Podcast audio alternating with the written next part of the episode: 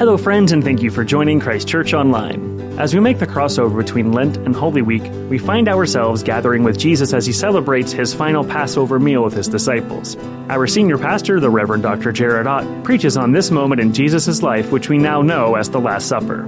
Here is Pastor Jared with our Maundy Thursday message. Thank you for listening. Let's pray. Lord Jesus, we thank you for today. We thank you that we can sing that song, Carried to the Table. Lord, we thank you for what you did on the night before you died, the night before your suffering, where you came and you broke bread, poured out wine with your disciples. And Lord, that you taught us that it's a, it's a new covenant. Your body being broken, your blood poured out for us. Lord, we thank you. We thank you that you love us and you never let us go. Lord, we thank you for the significance of that evening. Lord, as we come here this evening in that same spirit, Lord, help us to reflect on what you have done on the cross. As we come together in a moment to take communion as a family, we remember that your body did break and your blood did shed for us. So we thank you. Be with us now, Lord, as we look at that feast. As we look at the significance of it, Lord, I pray that you impress upon us the message you want us to hear. Lord, that you speak through me, that my lips are your lips, my heart is your heart. And Lord, that we, as we leave this place, we aren't just hearers of the word, but we'll be doers of it as well. And Lord, as we come back tomorrow evening, remember and reflect on the seven words that you spoke on the cross, Lord, help it to impact our lives and the lives of those who may not know you. We thank you. Thank you for this evening. Be with us in the moments ahead, and I ask all this in your precious name. Amen. Well, good evening. We are here on this Maundy Thursday. It's a little bit different of a service, and as you see here, this table is set up a little bit differently than you have, may have seen it before. We have real food on this table. And uh, one of the things that we're going to look at here is the Last Supper, the Passover. You know, we celebrate the Passover every month here at Christ Church. And for some of us, it's, it's just a tradition, it's just what you do we look forward to it. And I know that there's many people who don't have the opportunity to come take communion, and it's significant enough that they'll call and ask that we come to their house and present communion to them, in which we do. But one of the things, though, I think it's fitting for this evening as we are here on this Maundy Thursday, the night before Christ's suffering, death on the cross, is that he did take uh, did have um, a feast with his disciples. And it's important for us to look at that feast so we understand it. So that when we come to communion once a month, that we will realize the significance of what happened there on that evening. And So, one of the things that you're going to see tonight, and we're going to talk through it, this is a little bit more of a teaching than a preaching, but I'm going to talk to you a little bit about some of the significance. Now, I have to preface this by saying I am not a rabbi, okay? I uh, got a B minus in Hebrew as well, okay?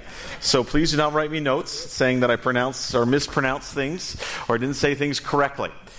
What I'm going to try to do this evening is give you a 30,000 foot view of the Passover feast.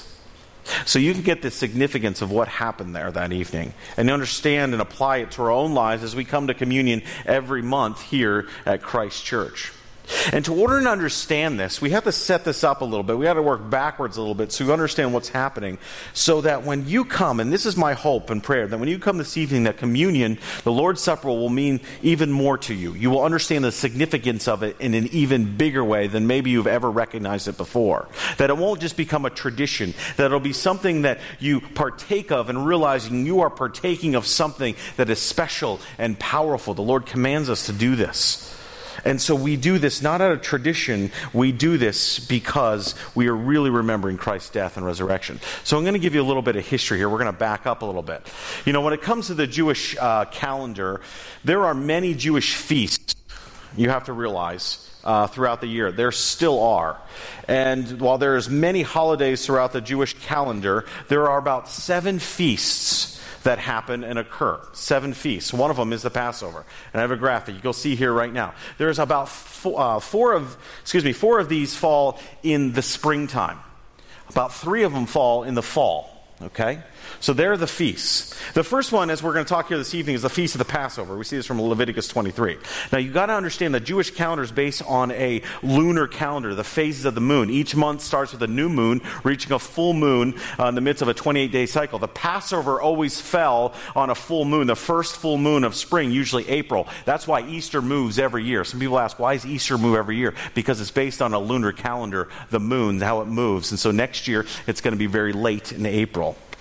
That's the Passover. And the Passover feast was really a, a remembrance of the Hebrews' deliverance out of uh, the, the hand, the bondage um, under Pharaoh and the, and the, Egyptians, if you remember that, where, where Moses came and they put blood on the door frames and the, and the angel passed over those houses and didn't kill the firstborn. We're going to come back to that in, in a minute. But that's what the Passover feast is. That's the feast that we're looking at here this evening. Then you have the second one there is the Feast of Unleavened Bread. This follows the Feast of the Passover right away. It's actually the next day, it's the next night. And God told the Jewish people to eat the unleavened bread, the pure unleavened bread during the week of the Passover. You have to understand when they left quickly during the Exodus, they didn't have time to have the bread rise, so they ate unleavened bread. And the unleavened bread, the feast of the unleavened bread, occurs the next day. And actually, leavened bread typically symbolizes sin and evil in the Bible. Then you have, you see there, the, the Feast of the First Fruits. That actually happens on a Sunday. This is the Sunday following unleavened bread. God wanted to have a special feast uh, during which the Jews could acknowledge the fertility in the land. And what they would do is they would all bring in their early crops, their first fruit, and present them to the, to the temple. And they would wave them to the Lord on behalf. This was done on the, what they call the morrow of the Sabbath. Since the feast of the unleavened bread was seven days long, you have to understand the Feast of the First Fruits always occurred on a Sunday. Then, as you move a little bit later, then you have the Feast of Pentecost. God gave specific numbers from counting the days from the Feast of Harvest or the Feast of First Fruits to the Pentecost. Those are 50 days, okay? Now, Jesus rejoined the disciples after his resurrection, after 40 days, and said, You need to wait here until the Holy Spirit would come. And he did in Acts 2 1 at what? Pentecost. So now we have Pentecost. Then you see, we, we take a little bit of a break for the Jewish people. They have a little bit of a break. And then the next one happens, the Feast of the Trumpets. That's when uh, this usually happens in the beginning of December. It's the first month they had a memorial. And what would happen? The trumpet would blow and a signal, and all the field, the people in the field would stop working and they would go to the temple for worship. That's the, the feast excuse me, that's the feast of the trumpets. Then you have the feast of the atonement. Now, this is the most holy day of the year for the Jewish people, still is. This is the day when the, the high priest of Israel would go into the Holy of Holies. And he would make a sacrifice on behalf of himself and of Israel.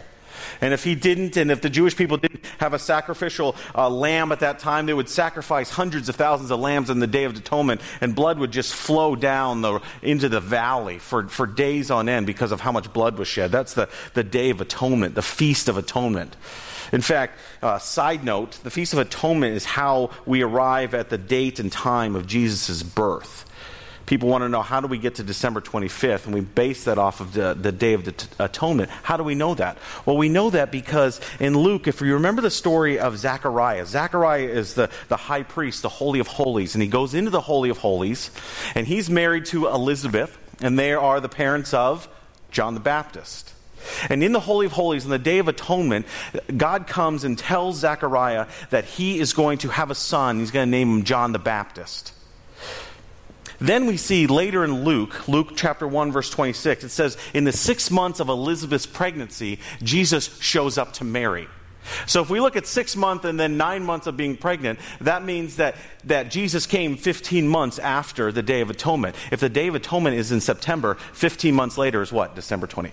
25th. That's how they get to, that's how they get to Christ's birth the Day of Atonement. And then you have the Feast of the, uh, the, Tabernacles. This is the 15th day of the seventh month, and the Jews would build shelters outside their houses, houses and, and worship at that time. And that was the symbolizing of God providing shelter for them in the time when they were traveling throughout uh, the wilderness. Those are the seven feasts. Now, I'm going to show you another graphic. It's really hard to see, but it's okay. Because one of the things that, that we don't have time to really unpack here, uh, but many people would say that those seven feasts are really a, a, looking at the New Testament and Christianity, they follow a certain pattern. That the Passover is Jesus' death, the unleavened bread is his burial, the first fruits is his resurrection. Jesus says, I am the first fruits. Then you have Pentecost, coming of the Holy Spirit. Then you have a long break. And then many would say that the trumpets that sound, that's the tribulation, the return of Jesus. The Day of Atonement is the atonement. And then the Feast of the Booths was the coming of Jesus. Now, we're to have time to unpack that here. But understand that each one of those feasts has significance. Each one of those feasts has significance. For the sake of this evening, what we're looking at is the Feast of the Passover. Now, as mentioned, the Feast of the Passover, if you remember, it was the time of the Exodus. Moses was there, and you remember the story. Uh, God shows up to Moses at the, what, the burning bush and says, You need to go to Pharaoh, and you need to tell him to let my people go. So Moses goes, and what does he say? Let my people go, Pharaoh, uh, he says. And Pharaoh says, Okay. And what happens? It doesn't happen, and a plague comes, right? So there's 10 plagues. Remember the 10 plagues? And then what happens is at the very end, the very end, God says, Hey, listen, what we're gonna, I'm going to do is I'm going to kill all the firstborn of, of the Pharaoh's people. But what you need to tell the Israelites is you need to put blood on the doorposts so the angel of death will pass over that house so that the angel of death does not kill the firstborn in that household. That's where we get the term Passover. The angel of death passed over the house. Now you have to understand that was a significant time for the Israelites, the Jewish people, leaving that time. And so what they do every year is they have a time of, of celebrating that that, that, that saving of God who came and saved them and said, Listen, I'm never going to let you go. I'm never gonna, I'm never gonna um, uh, take you out of my sight. I'm going to save you and I'm gonna lead you into the promised land. That's the Passover. Now the Jewish people have been practicing this, this feast for a long time. In fact, when we get to the New Testament, when Christ is with the disciples, you have to understand the Exodus was 1400 years earlier. So that would be like us in today's culture saying that we're going to do the same thing every year, the same way, since the year like 618. Every year. And that's where we get, we come to the passage this evening. You know, Mark 14 12, it says this. It says, On the first day, of the feast of unleavened bread, when it was customary to what? Sacrifice the Passover lamb. Jesus' disciples asked him, Where, where do you want us to go and make preparations to eat the Passover? So he sent two of his disciples, telling them, Go into the city, and a man carrying a jar of water will meet you. Follow him. Say to the owner of the house he enters, Teacher asks, Where is my guest room? Where, where I may eat the Passover with my disciples. He will show you a large room upstairs, furnished and ready. Make preparations for us there. The disciples left, went into the city, and found things just as Jesus told them. So they prepared the Passover. When the evening came, Jesus arrived with the twelve. So here we go. The disciples knew exactly what needed to happen at the Passover. That's why they said to Jesus, Where do you want to go and make preparations? Because you do the same thing every year for 1400 years. You kind of get used to the same thing happening, right? If we did something for 1400 years here in America, we would get used to it being a certain way, wouldn't we? You get the right food. I think of, the only tradition I can think of that's only been around maybe a few hundred years is what? Thanksgiving, right? You prepare the turkey, the mashed potatoes. It would be very strange to invite some folks over for Thanksgiving meal, and it's time for Thanksgiving meal, and you bring out tacos and kung pao chicken, right? You wouldn't do that. You prepare it a certain way. That's why the disciples knew exactly what was going on. They knew everything about this meal because it's been celebrated for 1,400 years. And Jesus, on that night, changed it all. Jesus changed it all. See, everything was prepared from the plate to the timing to what you say at each, uh, at each juncture in the meal. Notice even in verse 18, it says, while they were reclining at the table eating. You even sat a certain way to eat this meal. I'm standing, but normally you would lean on your left side and eat this meal. Why? Because only free people, only kings would be able to lean freely and eat. And so the idea is that they are free people eating this meal. So they're reclining while they're eating.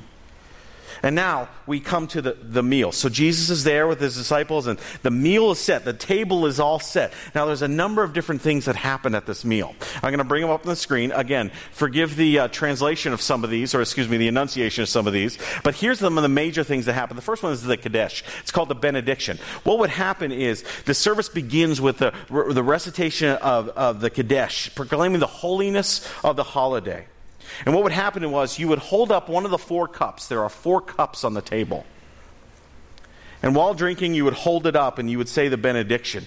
Then what would happen was, would be what they call the urchatz, which is the, the washing. What you would do is you would wash a certain way as it's done before a meal. It was done in a custom, customized way. And so you would, you would say the benediction and then you would do a washing. And then you would move to the appetizer. Now, the appetizer isn't what we think of appetizers. In fact, I don't think it's very appetizing at all. It's called a karpas. And the karpas was what they, this kind of greenish vegetable. It was like a celery or parsley, and it looked like this. And what it did was, the idea was, is you would have this greenery at the table. And what it meant was, it meant new life. Because greenery, uh, the resurgence of life at springtime. And what you would do is you would take uh, this cup, and this cup is full of salt water. And what the Jewish people would do is they would dip this appetizer, they would dip this appetizer or the karpas in the salt water, and they'd let it drip. And what the idea was is that the salt water was the idea of the, the, tears of the suffering of the people as they moved from slavery to freedom. That's the karpas. Then you'd have the matzah. That's the unleavened bread. And there would be, always be three matzahs here. Again, we talked about the unleavened bread that they didn't have time to uh, let the bread rise. And so they would have the matzah. And then what they would have is they would have the breaking of the matzah. Now, this was important as well.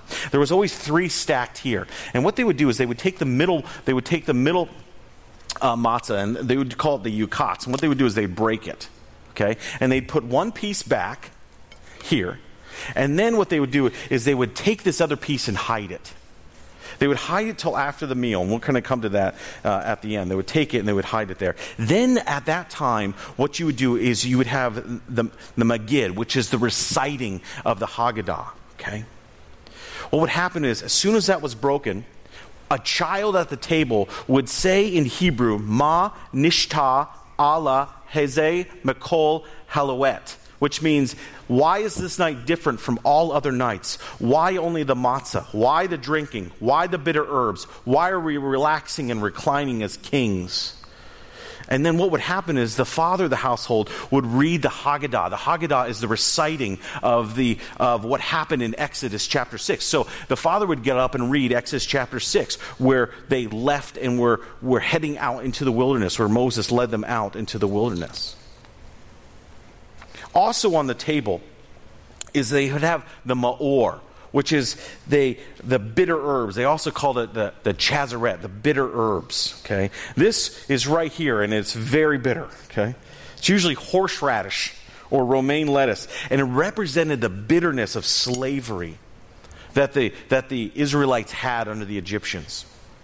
And then you would have this special thing here. This is called the chazaret. It's the apples or nuts. Okay? It's a sweet mixture. What they would put is they would put apples and nuts and they would also put wine and grape juice and they would stick it together and it would be kind of this, this stickiness. And the idea of this was this was the, the mortar that the Israelites would use um, for the bricks. And what they would do is they, they would have to make their own mortar, make their own bricks, as Pharaoh said, and they would be building part of Pharaoh's kingdom.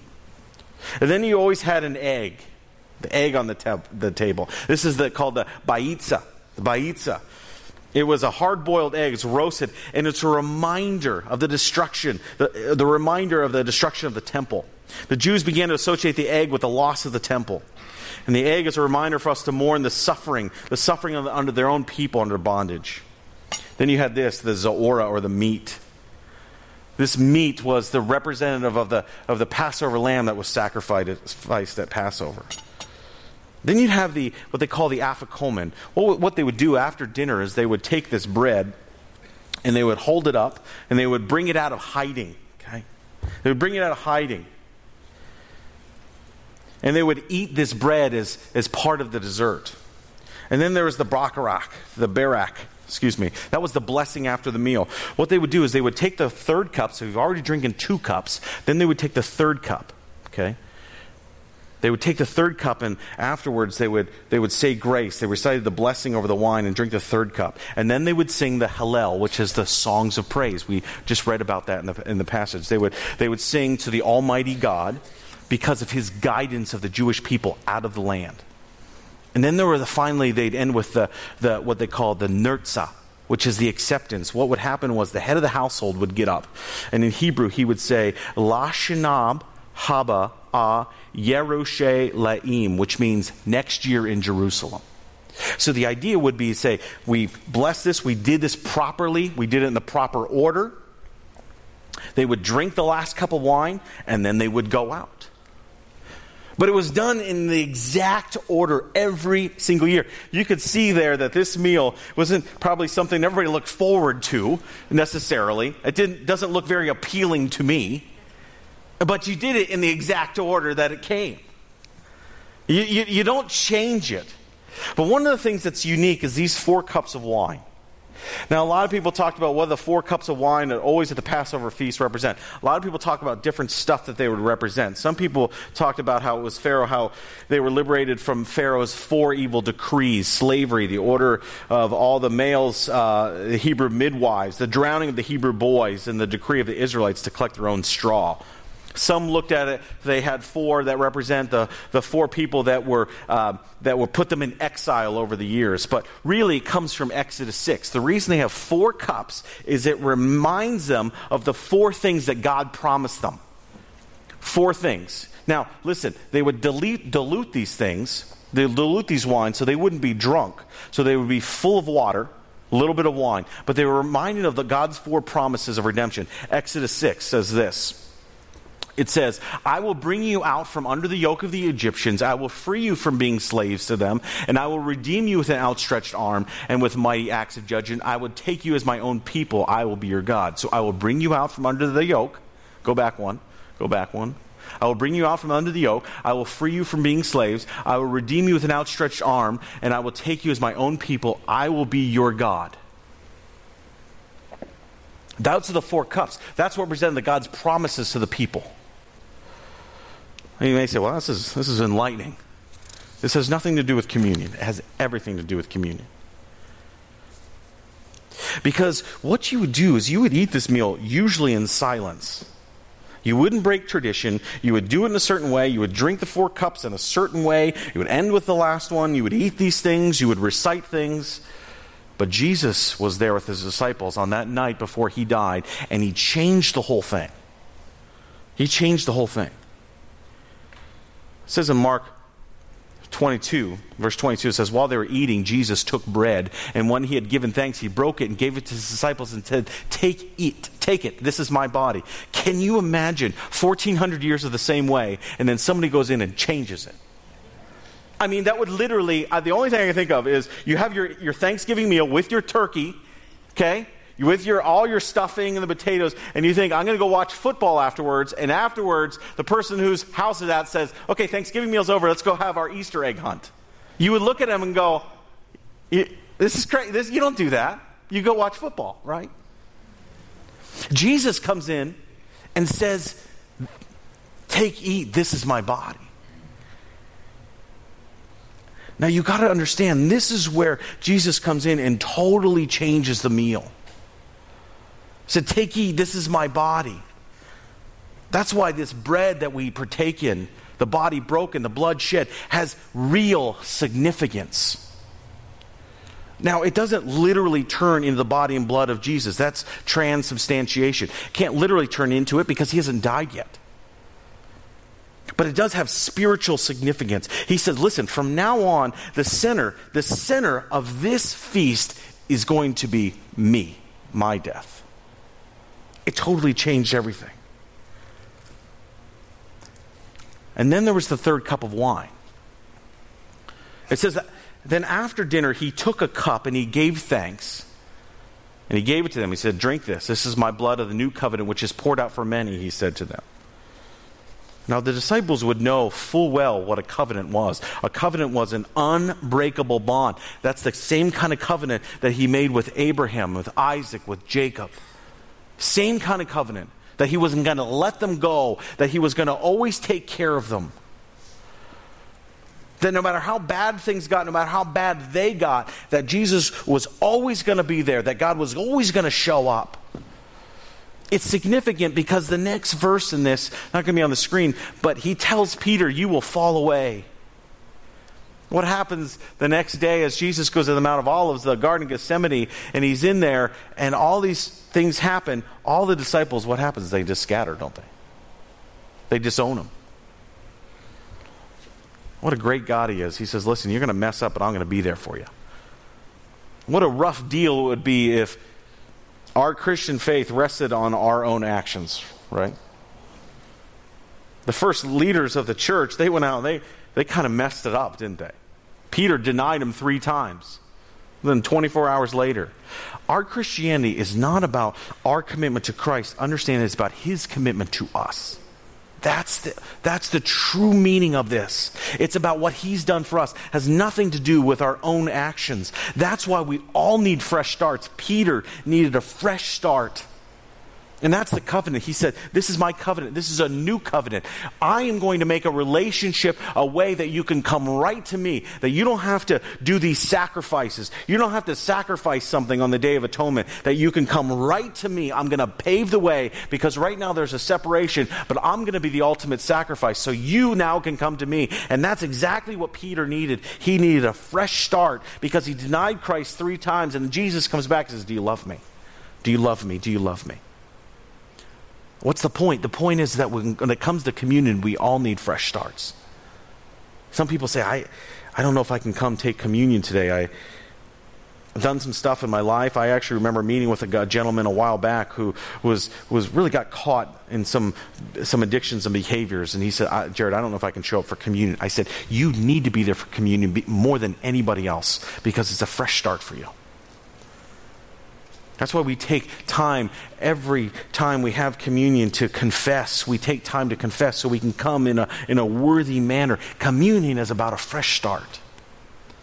It's not about our own actions or how good we've been to, to come and, and partake in the communion. No, it's about fresh starts because of what Christ has done for us. He paved the way so that we can have a relationship with God.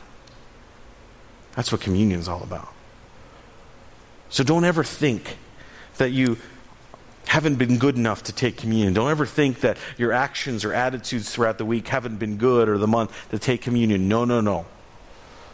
I tell you what, right now, I'm looking at you. If there's been some stuff in your life, communion is the place for a fresh start. That's where we come. Because we remember what Christ did on the cross. Not only did Christ make the focus of Passover about what he did, but you look at verse 25. 25 is a kind of a strange verse. It says this It says, Truly I say to you, Jesus says, I will never drink again of the fruit of the vine until that day when I drink it anew in the kingdom of God. What's interesting about the four cups, and many theologians would say this well as well, it would appear, and Mark does, doesn't say it either, it says they sang songs and then they went out. It never says they drank the last cup it would appear that Jesus left the fourth cup on the table, unfinished meal, deliberately. We see in 1 Corinthians 11 26, it says, For whenever you eat this bread and drink this cup, you proclaim the Lord's death until he comes, so that whoever eats the bread or drinks the cup of the Lord in an unworthy manner will be guilty of sinning against the body and blood of the Lord. If you go back to verse 25 of Mark, truly I say, I will never drink it again I will never drink again of the fruit of the vine until that day comes when I drink it anew in the kingdom of God. Folks, we are still part of that today. We are still in that today. God still has a plan for us. What a great celebration that's going to be. When you come and take communion, understand that it's about fresh starts. We're going to have a time of confession every month. We have a time of confession so we come in a worthy manner. But understand it's about fresh starts. We're going to come in a moment. I'm going to ask Pastor Marcus and Brad to come up and prepare our hearts as we take communion together.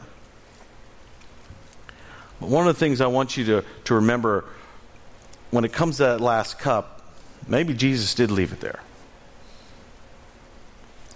But he also says in John what? He says, John 14, I'm going to go and prepare a place for you. And I will come back and take you with me to be there with me also. You know the place I'm going. Jesus didn't say he wasn't going to ever drink the last cup. He said he was going to drink it anew in the kingdom of God. Isn't that fantastic to know? That when we come and celebrate communion, that we are still part of that here today. That we're still part of that great plan and purpose of God throughout history. That He didn't let the people, the Jewish people, the Israelites go. He didn't let the disciples go. He's not going to let us go either. Oh, I can't wait to get into heaven.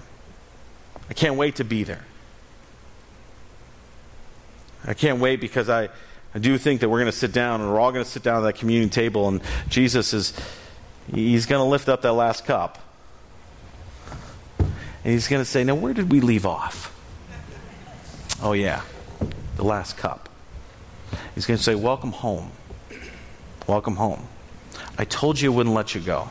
I told you I'd be with you every step of the way. I told you it was about my body and my blood. And that's why we're here. So when you come and celebrate communion here this evening, I want you to reflect on that. That God still has a plan. God doesn't let us go. And communion is about fresh starts. Let's pray. Lord Jesus, I thank you for today. I thank you that we can come to this table here.